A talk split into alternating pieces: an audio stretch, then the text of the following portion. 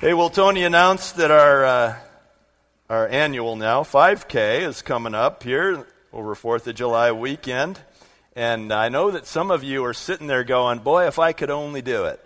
Well, let me tell you what.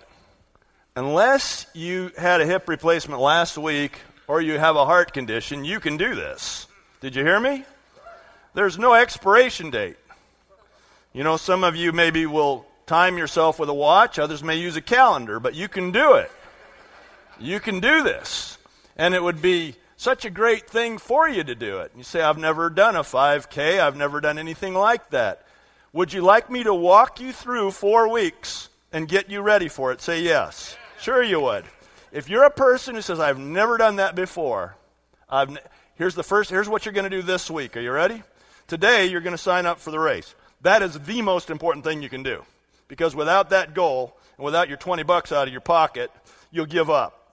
So today you're going to sign up for the race. If you don't have 20 bucks, ask Dennis here. He's you got a lot of money, don't you? All right? Dennis will help you out. Sign up today. And then here's what I want you to do this afternoon. I want you to get in your car and I want you to drive around and figure out a 1 mile route in your neighborhood. All right? Go through this block, that block and just determine a one mile route through your neighborhood. Then I want you to go through it again, and I want you to stop, and I want you to note, note on a little piece of paper, or your phone, or whatever, where every tenth of a mile is. Okay? Every tenth. So it's at that house, it's that tree, or that cow. Hope the cow doesn't move, but whatever, wherever you are, you are going to note. Okay?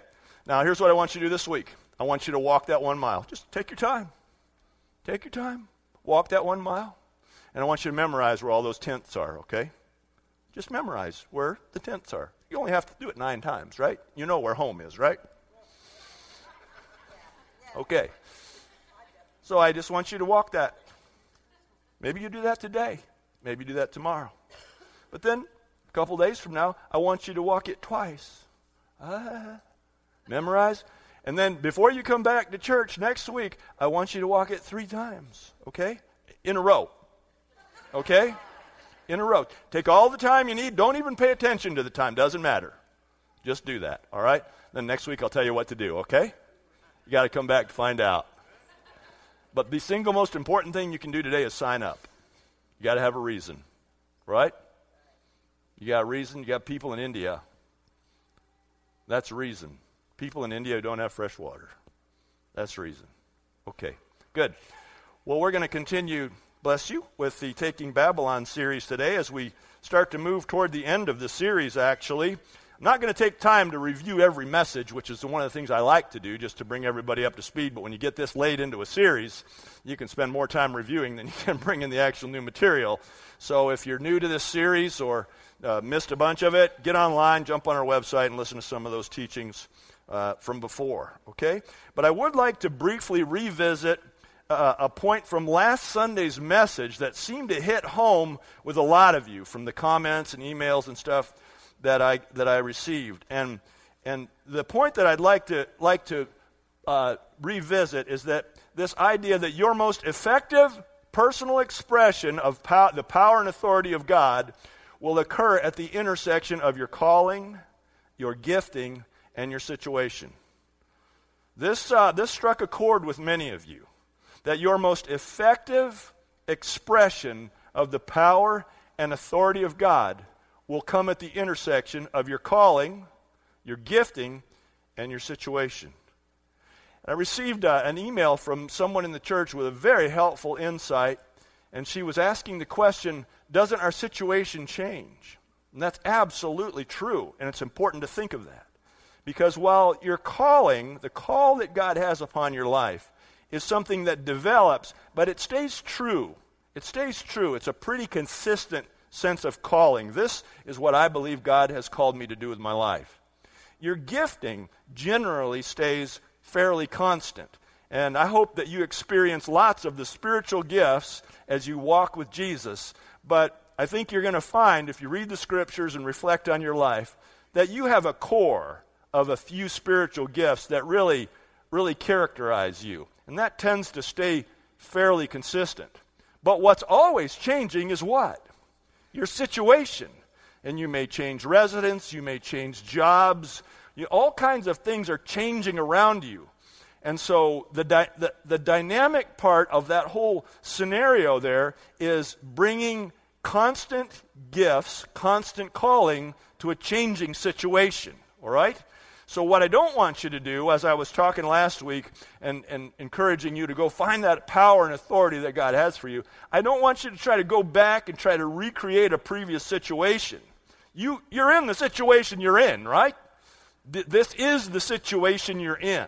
And so, bring your calling, bring your gifting to that situation consistently and intentionally, and you'll see the power and authority of God released in your life. You all right with that? Okay, let's move on to today. And today we're going to talk about putting on the armor of God. Putting on the armor of God. I mean, this really couldn't be much more obvious, could it? If we're in battle, we need to wear the equipment. We need to wear the armor of God. We need to put something on us to protect us from the attack, but we also need to put something in our hand with which to attack. And this is what the Bible says.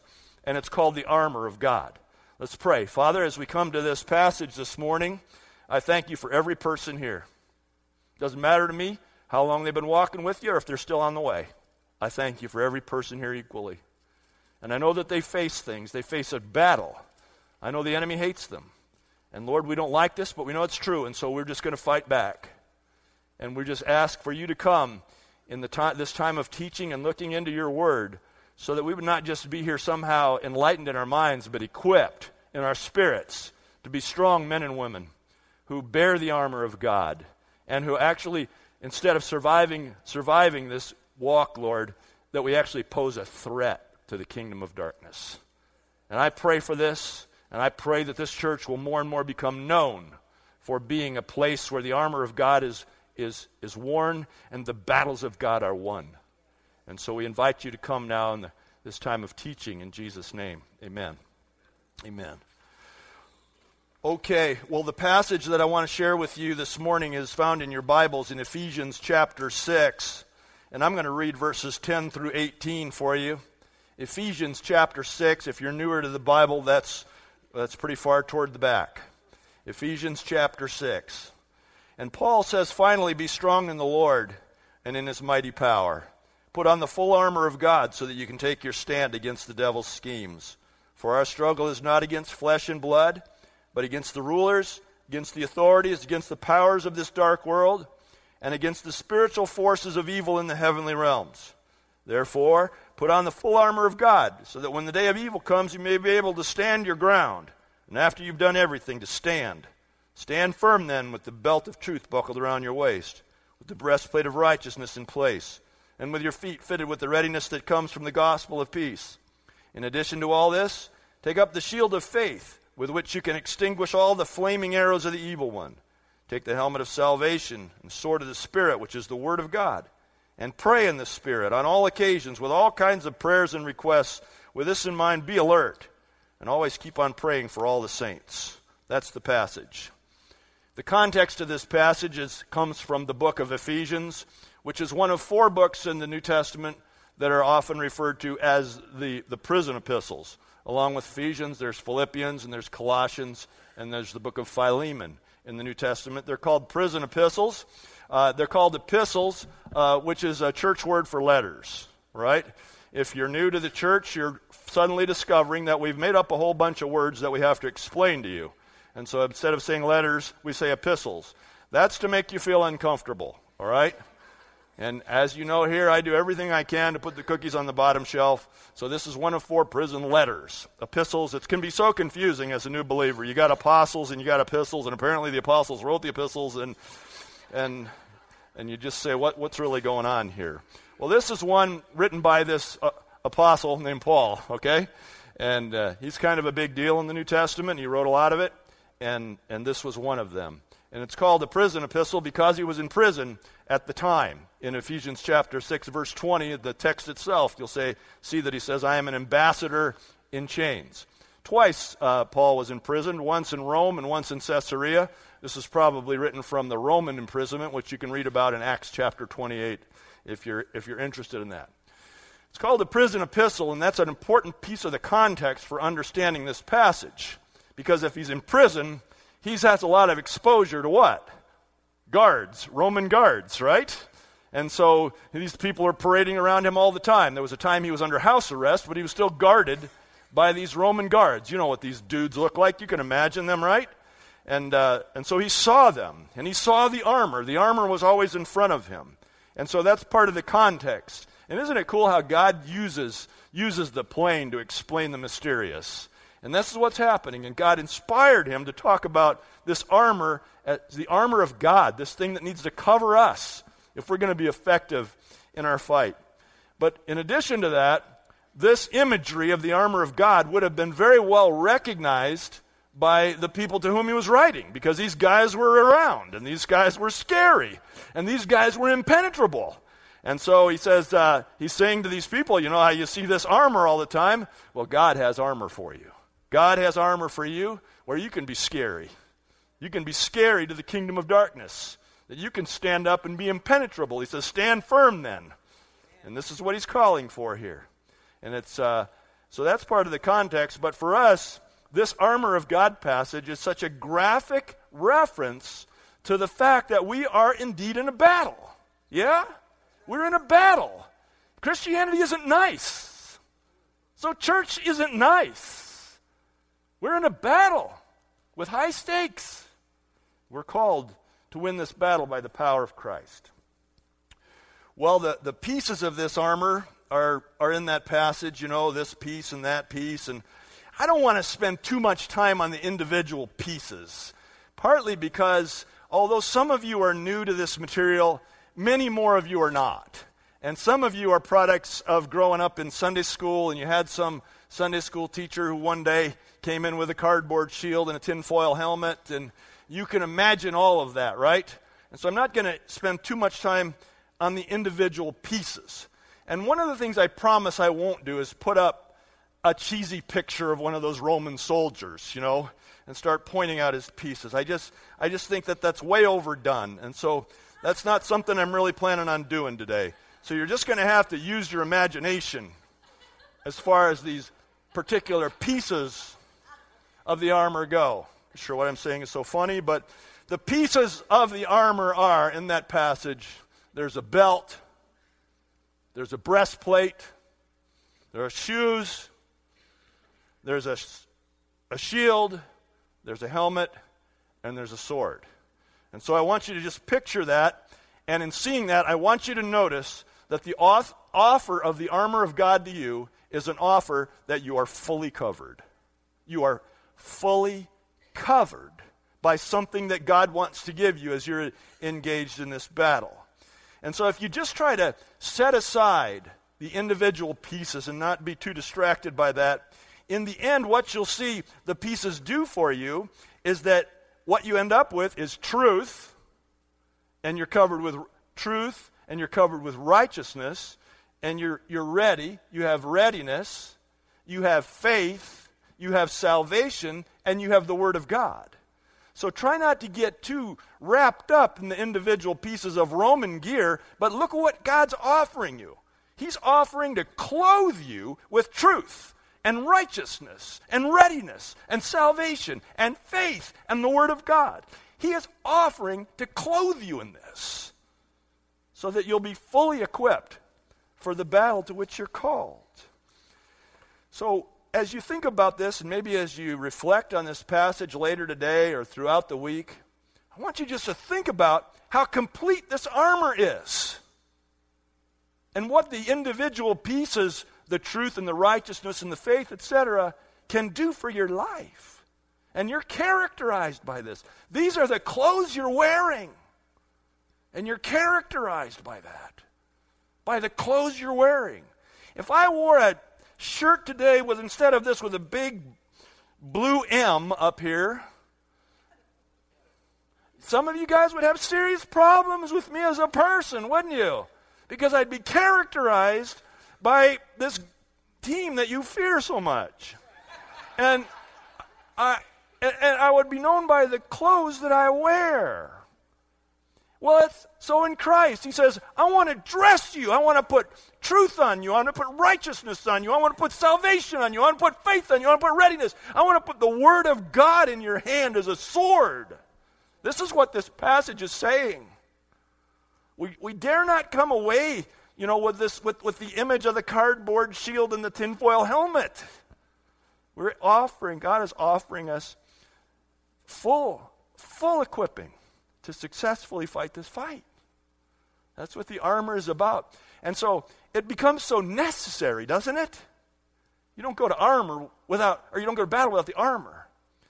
Well, I'd like for you to focus on one more thing in this passage, and that's the preposition that you're all wondering about. I just know you are.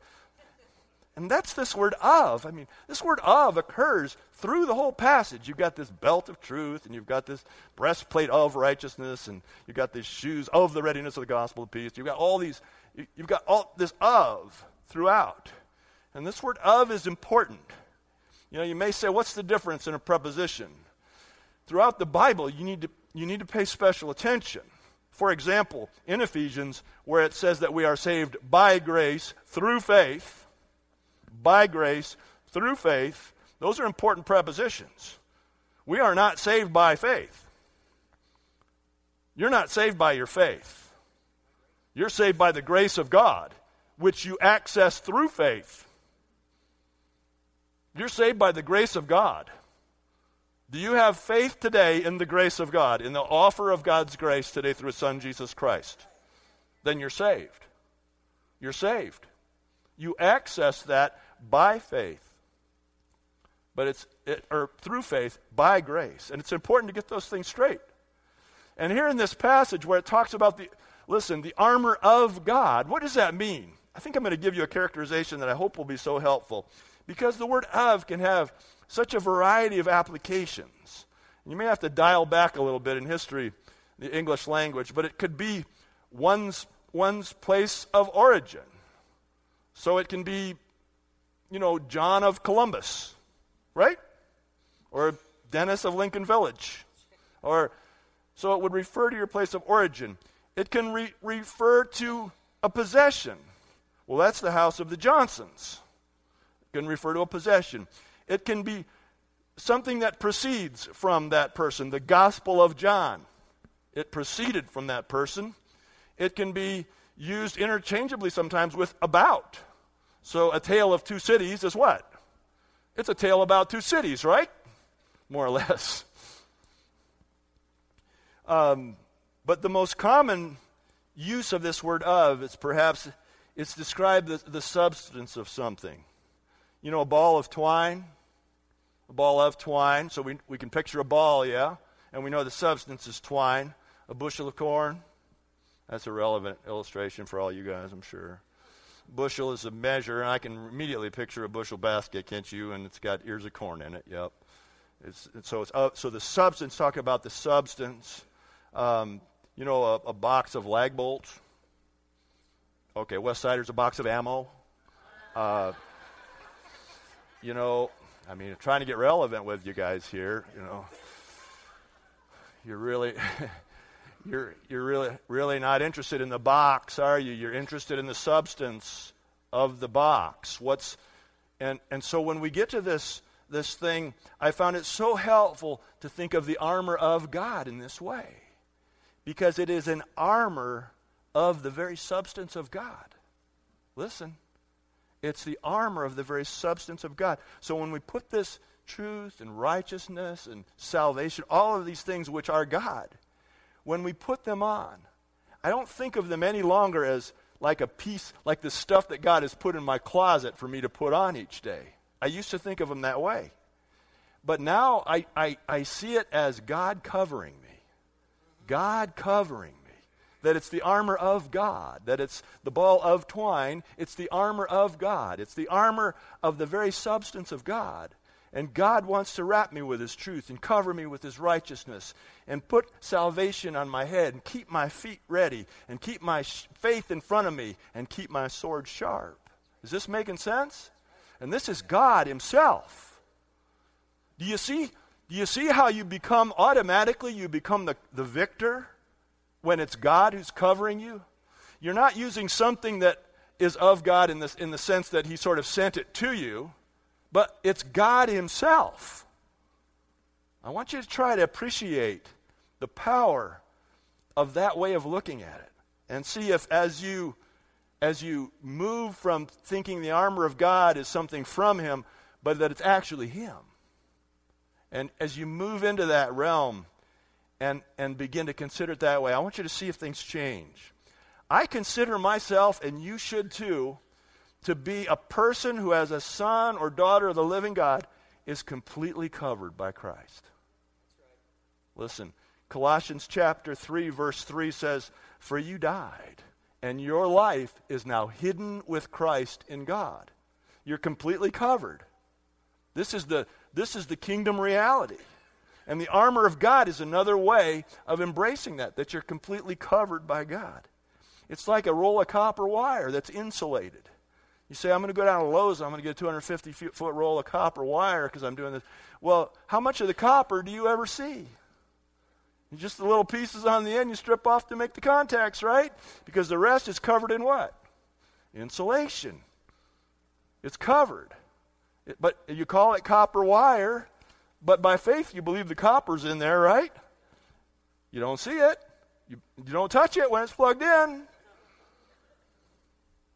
This is the this is the picture of the Christian to be to be fully fully engulfed by God changes everything.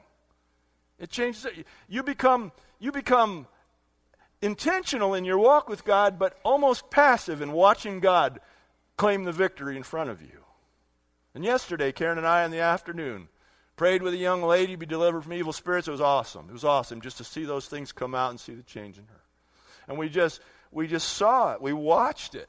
We did our part. We brought our intention. We prepared ourselves ahead of time. We covered ourselves in God and then showed up to the moment and watched God do the work.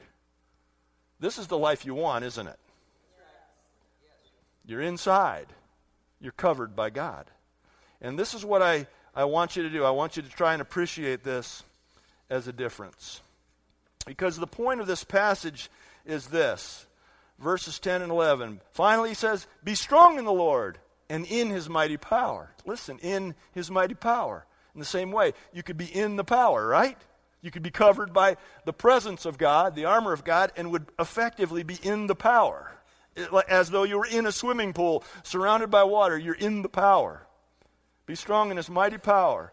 Put on the full armor of God. Listen to God's essential intent for you so that you can take your stand against the devil's schemes. Isn't that what we're talking about in this series, Taking Babylon? Is taking stand and moving forward. In verse 13, he says, Therefore, put on the full armor of God, the full armor.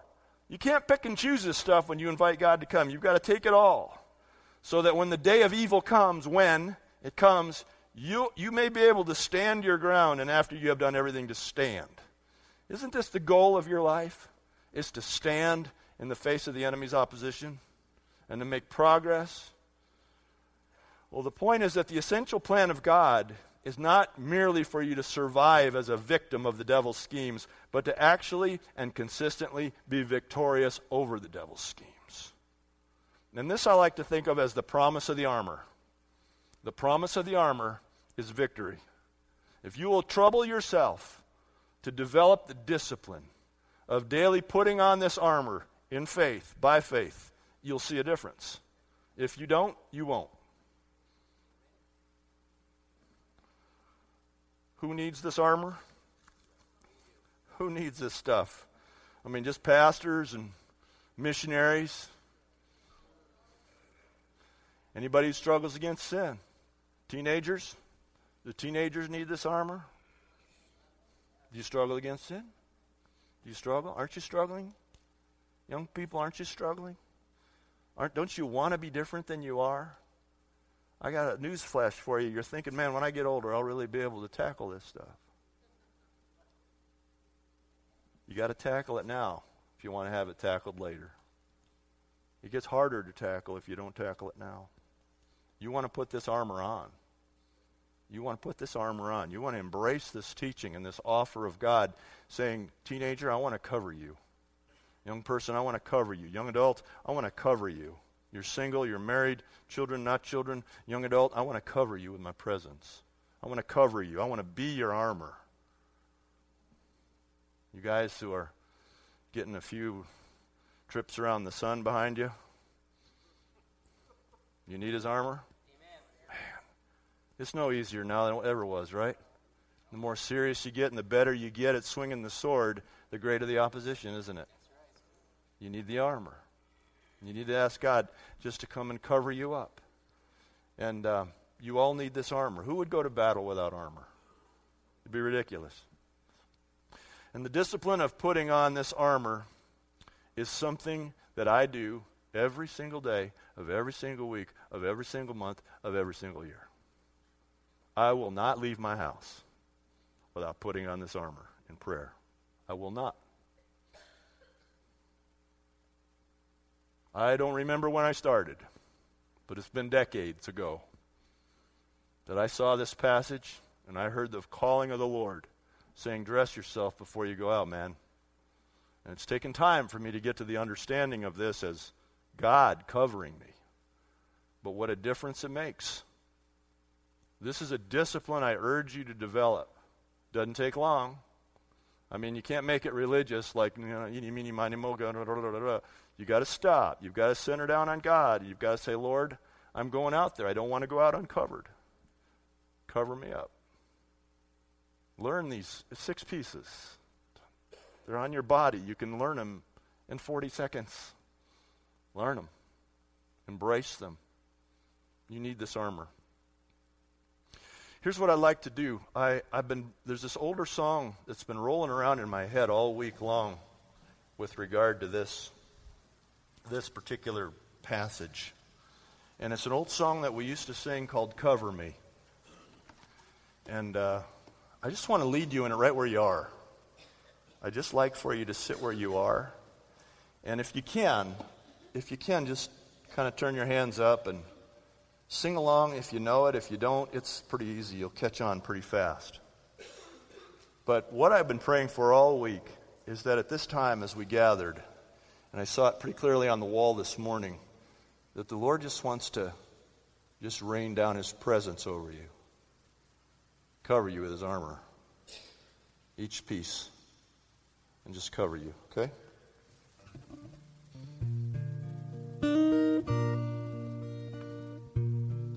Just pray that the Lord would come and cover you.